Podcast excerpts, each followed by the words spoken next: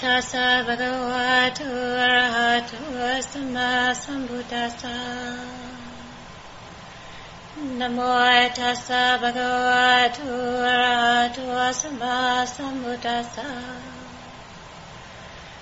Namo tassa bhagavato arahato samma sambuddhassa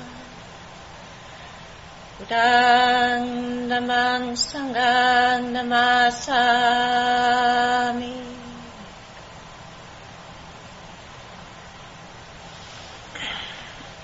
It is so in the um, in the Buddha's teachings, the story is is that on the night of the enlightenment, the Buddha was sitting underneath the Bodhi tree, actually before he was a Buddha, and uh, you know, there are all kinds of things that came to him to tempt him off of his seat of his resolve and his intention to be free.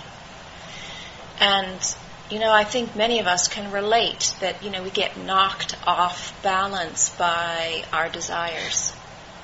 You know, so the first thing that came was the hosts of Mara and the disguise of desire. And, you know, that seems like something that's pretty universal you know, the things that we want, the things that we long for, the things that we hunger for. Sometimes it it it takes us away from our aspirations and our our deepest longing to be free. We get absorbed into into that, into the pursuit of that, into the acquisition of that, into the having of that. I mean, it's a fascinating conversation as to which desires actually do that for us, and I would be curious to see if we would notice any demographics between you know, the way desire expresses itself and the particularities of it in terms of gender or in terms of culture or in terms of different things, what that looks like. But desire as an underlying principle, I think, is universal that we all experience, and the particularities of it might shift depending on certain kinds of conditioning, you know. And that would be an interesting conversation. And the second host of Mara, confusion, that came to knock the Buddha off of his resolve was the experience of anger or ill will. You know, and again, I think demographically, if we looked at the way we experience anger, we would probably notice some differences. You know, so when I was living in community with monastics, I noticed that the men, when they got angry at each other, would duke it out, you know. Mm-hmm. And the women, when they got angry at each other, they would poison the other one's sense of belonging in the community. And so it was absolutely vicious, but expressed in a totally different way, you know. And so, you know, the way we dealt with anger or experienced it was very different, and yet we both, you know, gender, we both, we had anger as issues that would knock us off of our aspiration to be free and to do things which were not harmful and to be a, a, kind of a presence that was clear and supportive for other beings. But what was curious to me in the story of the Buddha is, is that the last host of Mara that came came in the form of doubt. And, you know, you think, come on, you know, somebody who's going to be a Buddha doesn't doubt, you know. But that's not the case. There was doubt. And the doubt came and expressed itself as, you know, who do you think you are to be free from suffering? Why do you think you can be enlightened? And, you know, and then I question because for many of us, I wonder if that's our primary doubt, you know. And I think, you know, for some of us, we're coming from a slightly different level where, you know, we're not asking ourselves what is our right to be enlightened. You know, for some people, our doubt is do I have the right to exist? Is it okay for me to be here? Do I belong? I, am I fundamentally okay or is there something basically wrong with me? And so, you know, we're coming from a perspective where we're experiencing doubt, but the way we're experiencing it is at a slightly different level. You know, we're not we're not looking at it in terms of our ultimate capacity to be free, but in terms of our human experience of how we are framing the sufferings that we have experienced and how it's related to me, you know.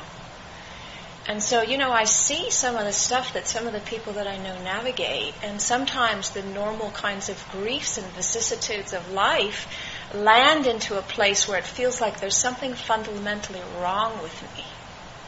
You know, there's something basically wrong, and that's the reason why I don't have what I feel that I need in order to be complete, because there's something fundamentally wrong. You know. So the reason why I was interested in the topic tonight came from the conversation that I had the last time I was down and I was speaking at the Fort Collins group, and this came up. And the topic was rich, and the discussion was rich. But it basically centered around the sense that there's something fundamentally wrong with me, and that I cannot move past that. No matter how much work I do, or how good I am, or how much I keep the precepts, or any of those things, the default mechanism is that there's something messed up, fundamentally lacking, and that I can't get past that. All right? So, you know, I thought about it a lot, you know, that sense of that there's something basically bad. Now, this is not the contemporary bad where bad's good. You know? this is the old fashioned bad where bad's bad, you know? And and so I thought, well, you know, how does how does it come to be that people and a lot of people feel that way? It's not like this is a minority or like a small thin fragment of the population that are expressing this. This is more and more people I'm seeing experience the sense that there's something fundamentally lacking and wrong and basically out of order with me. And that is the reason why I suffer so much, and that is the reason why I cannot get my needs met. Okay? That's why I don't have the loving relationship or the family or whatever it is that I long for so deeply, is because effectively I'm fundamentally unlovable because there's something wrong with me. Okay? So when I was reflecting on this and I was thinking about it in terms of a larger perspective, there's a couple things that I thought of, and whether it's useful to have frameworks to name or to label this stuff, I don't know. But you know, for me, you know, we are in a in a in a culture that has a has a Christian basis of original sin that underlies the the ethos of what we're dealing with. And so, you know, and so that thinking, whether or not we are born into a system that has actually ascribed it into our into our conditioning, is something which I think is driving some of this sense. Is, is that there's a there's a there's a patterning or a belief system that you know that to be born we have fundamentally made a mistake. And the mistake of being born is, is is that we are we have perpetuated a state of sin that needs to somehow be resolved. Okay? That's one thing. The other thing is, is, is that in the in the movement of a traditional society to a modern society to a postmodern society, there was this huge kind of of um, shift from people feeling a sense of belonging in communities and villages and networks and systems to all of that kind of falling apart. And an enormous amount of existential suffering started to emerge amongst people who didn't used to have that. So highly educated, middle class, upper middle class, wealthy people started to experience this kind of endemic sense of, you know, how does this fit? Where do I belong? Life feels completely meaningless and purposeless, and I don't know where I fit into this whole picture. Okay? It doesn't make any sense at all. But because there was no place to locate that, you know, you couldn't locate it in the family or you couldn't locate it in any particular thing, it seems like part of what has happened is that sense of of dis-ease got internalized. If I can't locate it outside, then it has to have been originated inside. It's someplace inside of me. That's why I feel so rotten. Because it's in here, you know. It's not in here, but that's what we can do. The other thing, and the, I've seen this a lot, you know, this is that when a when when children come from families that are very dysfunctional, you know, one of the survival mechanisms of a child is to internalize the lack because it's safer to internalize the lack and feel that oneself is the source of the problem than to touch the level of lack of safety that one is actually navigating in the surrounding environments. So if you've been in a situation either that has been abusive or has been neglectful or has been absent or just has not attended to who you are and what your needs have been, the way a child deals with that is to say, well, the reason why that has been that way is because there's something the matter with me. And that psychologically is a safer thing to do than to recognize that one is in an unsafe environment. Now, as a survival mechanism, it's very useful as an infant or as a child or as a young, as an adolescent. But if we take that and solidify that view and carry that into our adult life, then our perception is, is that there's something wrong with me and it carries with us into everything that we do. All right? So when I reflect on it and see the different reasons why these things can be there, we can get some sense or a framework of why it is that we can feel that way. Now, having a sense of a framework of why does not necessarily mean that it's not there. But it gives us a sense that it's not our fault that we feel that way. Okay? That there are actually causes and conditions why we feel that way, and most of them are totally out of our control. Right? But what is really helpful if this is something that we're dealing with is to figure out what's the path and how do we work with it? How do we actually get underneath this stuff and start to release it so that our default mechanism when we're dealing with the natural vicissitudes of life is not that it's landing back into that space again, but that we're actually moving forward into something else. Now, I mentioned that tomorrow I'm offering the precepts for anybody who would like to come. Now, having precepts, keeping precepts, reflecting on the precepts that one keeps is one way of shifting a negative sense of self image with a positive sense of self image. Where when we have appropriate boundaries in terms of our behavior and our commitment not to harm, and we reflect on that, then it gives us a ground of contemplating that we actually have a reason to feel okay about ourselves or even good about ourselves. And it is a useful container to develop, to cultivate, and to polish. Now, one of the things I've noticed in the lay scene is that there's very little emphasis on the precepts. You know, precepts are sort of like dried prunes or something. you know, they're not cool. You know, they're just I don't know what they are, but these like you know anybody who's cool is not taking the precepts. Mm-hmm.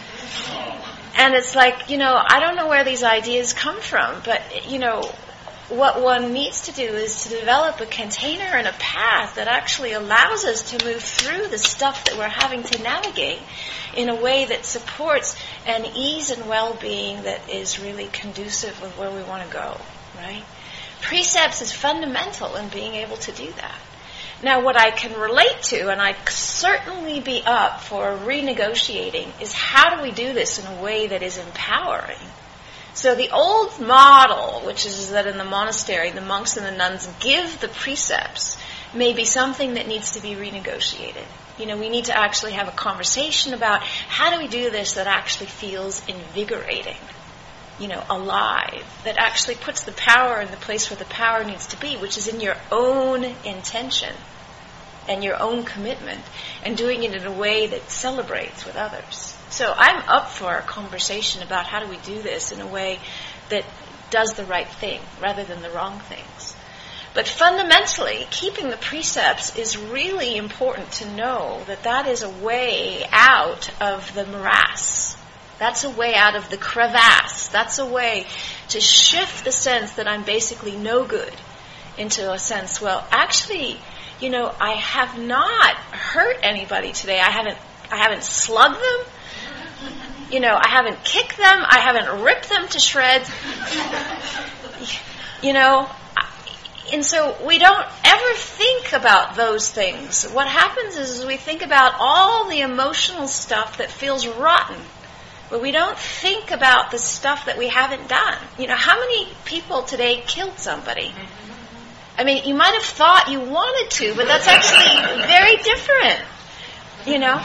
And so when we, we take the opportunity to cultivate the precepts and reflect on the things that we have not done, so we don't obsess about the places where we transgress, but we reflect on the things that we actually have kept, then we begin to start shifting the tide from sinking into this mud to moving towards light. Okay?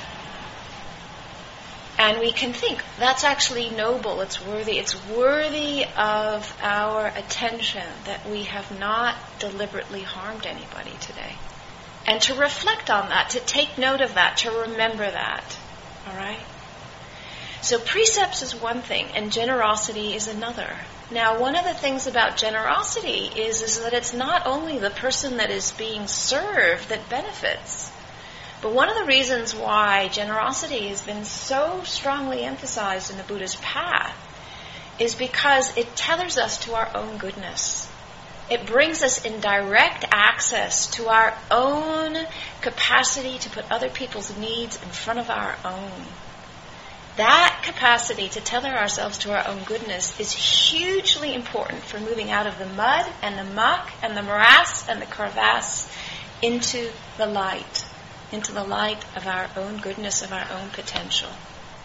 And so one of the ways in which having monastics around is useful is because our life is dependent upon generosity. And so there's natural ways where generosity is just a normal part of what happens. If you've got monastics that live in the way I do, then there's easy ways that generosity has to happen. If you can see me living, you know that there's been generosity that's happened. You know that. And so if you're feeling bummed out, if you think about the fact that I'm living entirely on the generosity of other people, you know, that can brighten your mind. It's really a good thing to do. Now, I was living in a monastery a number of years ago, and there was a young woman who came from a very dysfunctional, abusive family. And we talked a lot. I knew her well. And I asked her to do a particular practice. And she looked at me like I had just asked her to clean out the pit toilet without gloves and without a shovel. You know, it was like such disgust on her face, you could not believe it. What I asked her to do was to reflect on her goodness.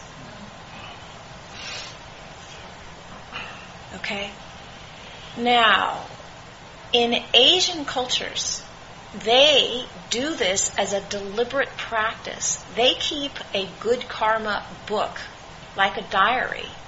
And anytime they do anything good, they give a meal, they make an offering, they make a contribution, they spend a work day or whatever, they write it down. They write down the day and what they did and who they helped. And you think, oh, that's insane, you know. But when they were low or when they were depressed or when they were sick or towards their death. Either they would bring out the good karma book and read it themselves, or if they couldn't focus, they would have somebody else read it to them. And think about what that might be like to reflect on the good things that you have done periodically. So when we're sunk into the morass, our mind does not gravitate towards the things that we have been doing that have been skillful. We are absorbed and obsessed in everything that's dark and difficult and painful, and the stuff that feels like it absolutely is is intractable and it hasn't shifted and is not going to shift. You know, it doesn't move towards the light, and we cannot remember the things that we have done which are skillful. So if we make a specific notebook for those things and pull it out when we're feeling rotten or we're going through grief or loss, or we're navigating something that's really difficult, just feel what it feels like. So, you know, I would ask to try it out, you know, see what it feels like. See what it feels like to get a notebook and to reflect on the things that you have done in your life that have been for kind reasons for other people. Write it down. What does it feel like to do that as a project, you know? to make a point of it. So there's precepts, there's generosity, there's reflecting on one's own goodness. There's community. And so if we can't remember ourselves, another person can help mirror for us, you know? Where somebody is actually reminding you of the stuff that you're not remembering yourself. And if you get looped into habits that are self destructive or self disparaging or all that kind of stuff, you know, what would happen if the communities that we were part of had an agreement, which is that basically, no, it's not okay for you to trash yourself in front of me. I will not accept you doing that. Time out. You know, that is not a skillful way of talking about yourself or relating to yourself. And you can't do that in front of me. So what would happen if as a community of people, people got underneath each other's skin and there was enough trust and safety to make that kind of a commitment? Where if we saw each other engaging in behaviors like that, it was okay to say no, don't do that. It's not okay to trash yourself in front of me. You know, what would that be like? And what would it be like to say that to somebody else? You know? To say, stop. This is not going into something that's healthy and productive and something that we are committed to moving towards. Stop.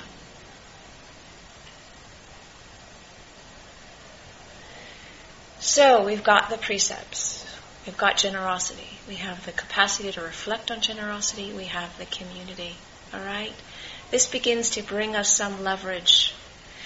There is the practice of metta. All right? And there's the practice of forgiveness. Now, one of the problems that happens with people who've got a deep seated sense of being basically no good is they've got no ground for the metta to begin. You know, I cannot generate love because I'm effectively unlovable. And I cannot forgive because I'm unforgivable. And the unforgivable solidifies the fact that we are not forgivable. The inability to bring love makes it real that we are unlovable. So these things loop and perpetuate each other. And so we need to find a way through this in order to be able to, to move into something else. But how do you feel love when you don't feel love? How do you bring forward something if it's not something you have an easy access to?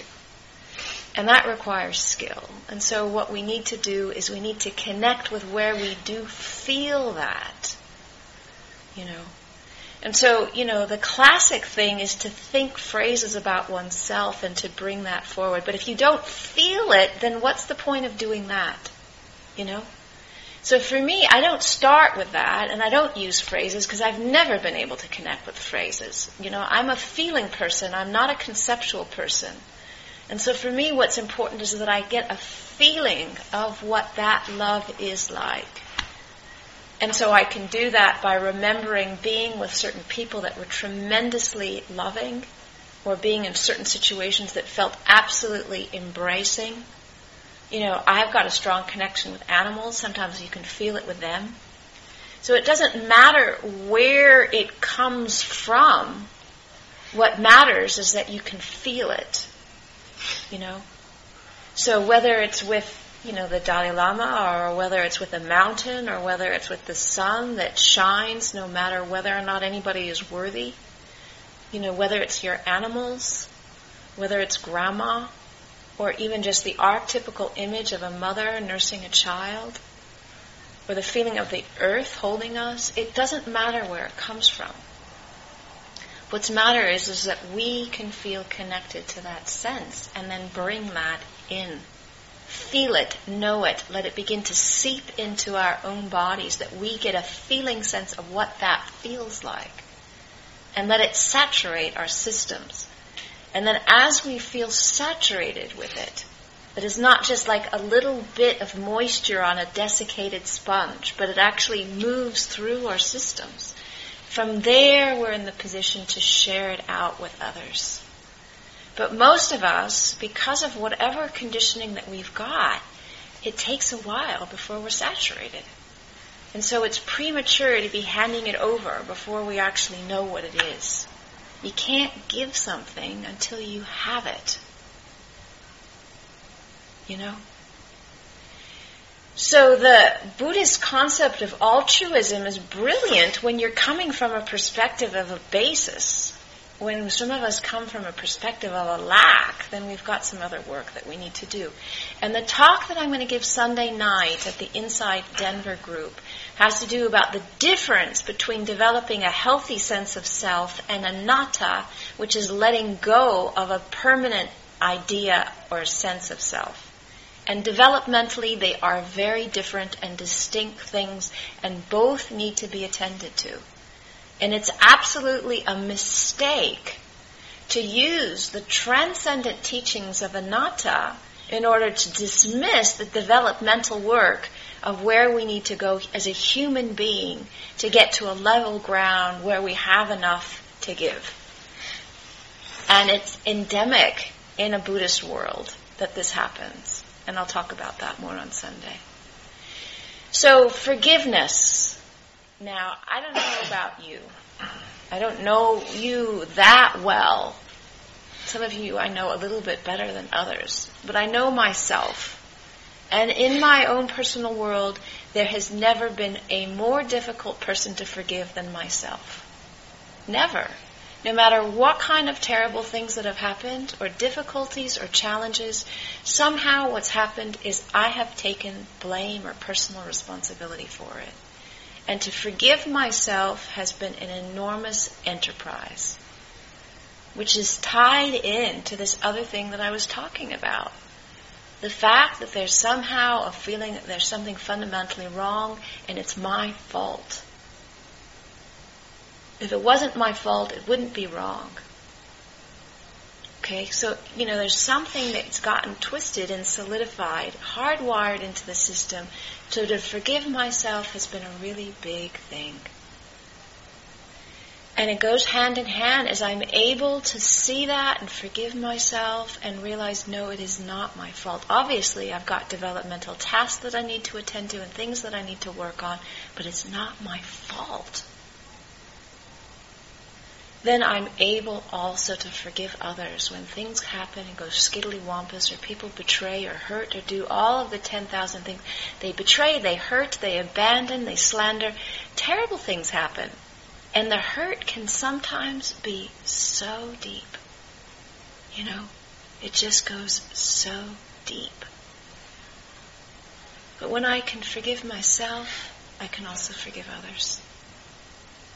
I know that the mistakes that I have made have come always from a place of ignorance. It has never once been the case that I was acting in full balance and did something that deliberately hurt somebody else. It's never been the case.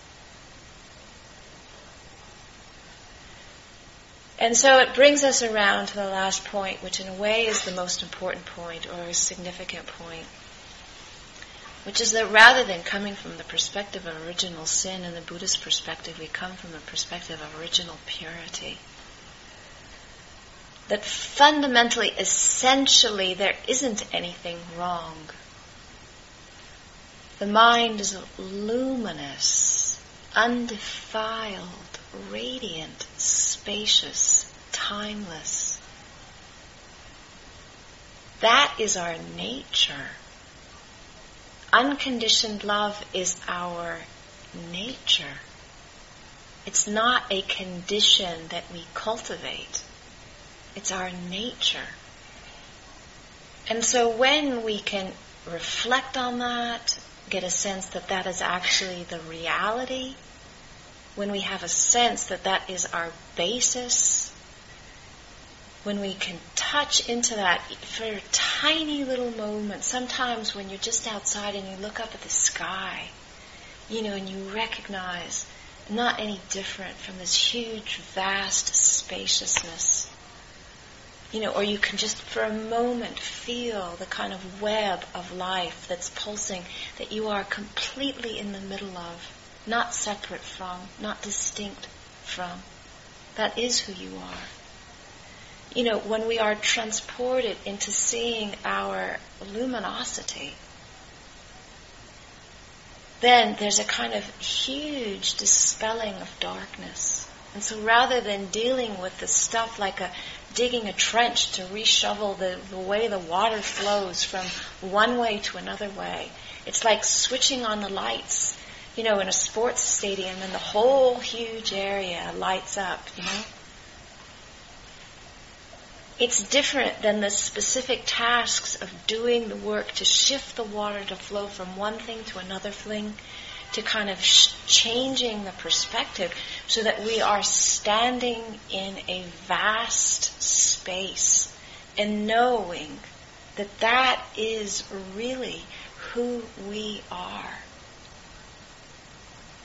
And that these thoughts that come up and that these patterns that we experience and the feelings are conditions that arise within this vast space.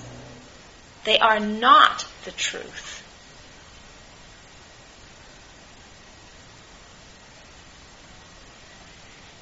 But we can't just feel that and hang out there forever. And so we need to bring that sense into the reality of what does arise and work with the conditions.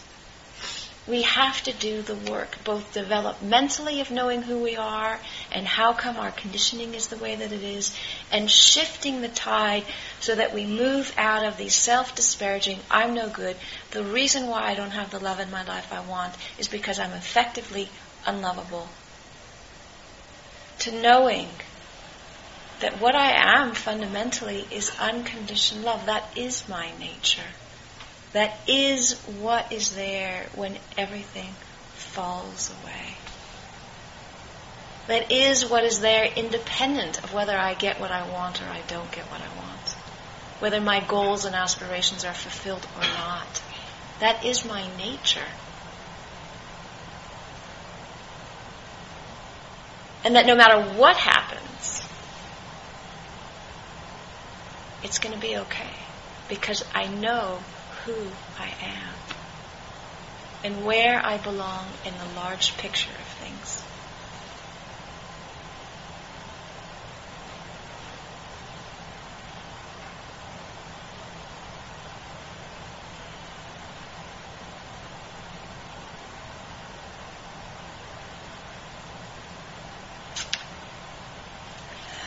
Essential nature of the mind is radiant, luminous, and undefiled. Timeless. There's nothing we could ever possibly do to change that, to alter that, to eradicate that. Our work is to realize that, to embody that, to live with that as our basis. But the truth of that does not shift depending on the choices that we make.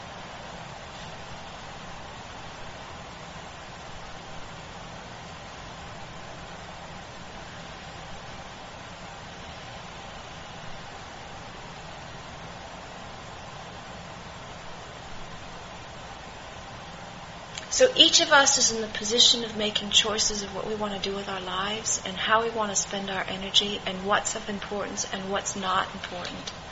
And each of us is in a task that's both a spiritual task of understanding these deep, profound truths and a developmental task where as human beings we've got certain things that we need to understand about who we are, what our needs are, and how we want to move in order to have ourselves living a life that feels full and whole.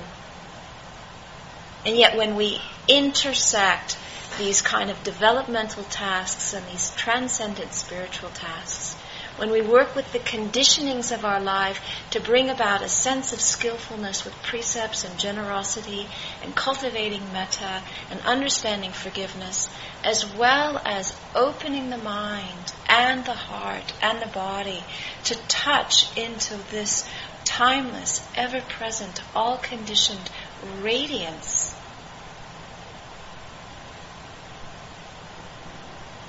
For me, this is the embodiment of a whole, integrated life. Peace and fulfillment.